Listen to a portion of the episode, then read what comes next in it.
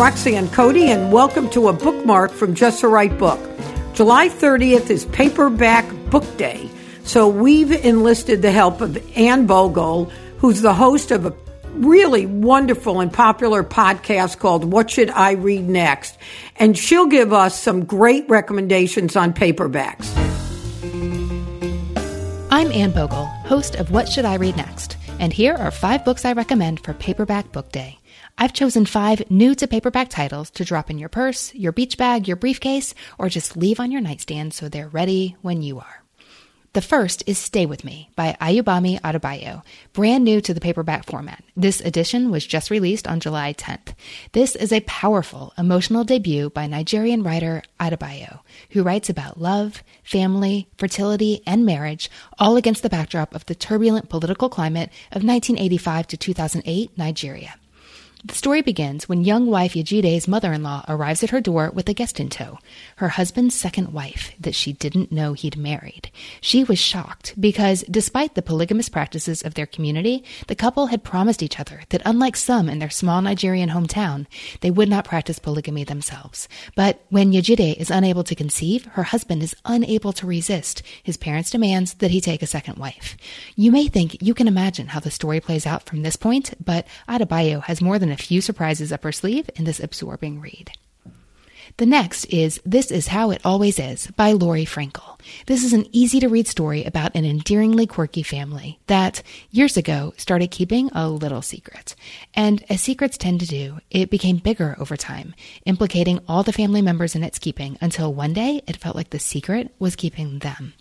The family is ultimately forced to make an impossible decision that will irreversibly change the course of their child's life, even though they don't have enough information and they have no way of knowing if they're making the right call. They won't know for years if they did the right thing. But this decision can't wait. That title, This Is How It Always Is, comes straight from out of the text and it references one of the uncomfortable truths of parenthood. And that's that parents frequently have to make terrifyingly important decisions about their kids with not enough information, even though the stakes are enormous. If this sounds good to you, I recommend you do not read the flap copy. Just pick it up and start reading, letting the story reveal itself at its own pace. Now we have Hum If You Don't Know the Words by Bianca Marais, an excellent book that hasn't gotten the attention it deserves. I'd like to change that. This story is set in 1970s Johannesburg, where race is everything. Yet two people who are completely incompatible in apartheid ruled South Africa are thrown together following the 1976 Soweto uprising. There's a horrible situation where white police open fire on peacefully protesting black schoolchildren. And nine year old Robin's life is shattered when her parents are killed in the backlash. Meanwhile, Beauty Mbali's daughter goes missing, and Beauty's search for her missing child coincidentally lands her a job as Robin's caretaker. As time stretches on, Beauty grows to care deeply for this child she is being paid to care for, and little Robin is keenly aware her parents wouldn't approve of this relationship despite being fiercely possessive of Beauty. It took me a few chapters to get oriented here, so hang in there, readers, but once I did, I could not put it down. Next, we have The Confusion of Languages by Siobhan Fallon. This book continues in the same vein as her lauded short story collection, You Know When the Men Are Gone. That collection was set at the American Army base at Fort Hood, Texas. Her newer novel has similar themes set in the country of Jordan. The book opens with a car crash. Army wife Cass is behind the wheel, and it's just a fender bender. It wasn't her fault, but after two years in Jordan as an Army wife, Cass has learned it doesn't matter. In situations like these, it's always the Americans who are deemed to be the guilty party. Cass has a friend named Margaret, newly arrived to Jordan because her husband is also stationed at the embassy. Margaret chafes at local practices such as these and all the other cultural pressures she feels as an American living in a country that's becoming increasingly dangerous. But Margaret determines to go pay what they call the guilt tax for her accident anyway, and asks her friend to babysit her child while she tends to her quick errand. When Margaret doesn't return, Cass first becomes annoyed, then increasingly worried, as it dawns on her that she never understood her friend at all. Over the course of one afternoon, a whole lifetime of secrets spill out. This close look at two women, two marriages, and two worlds is dark and broody in the best kind of way.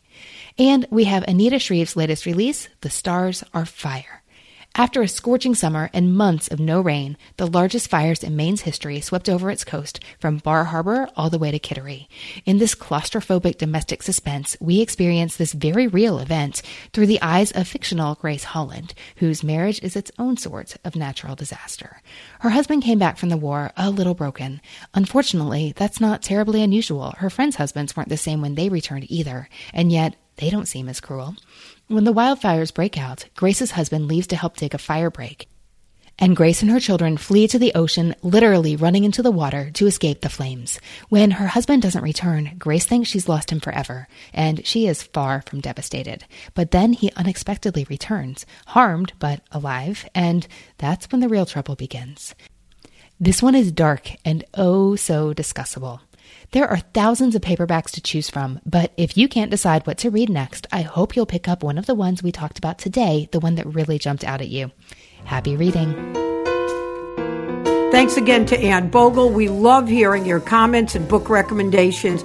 Please keep them coming. Email us at info at justtherightbookpodcast.com or reach out to us on Facebook or Twitter. Just the Right Book Podcast is produced by Collisions, the podcast division of CRN International. Our original new music was created by Mark Berman. Our producer is Christina Torres, and our audio engineer is Pat Keogh. Thank you all so much for listening.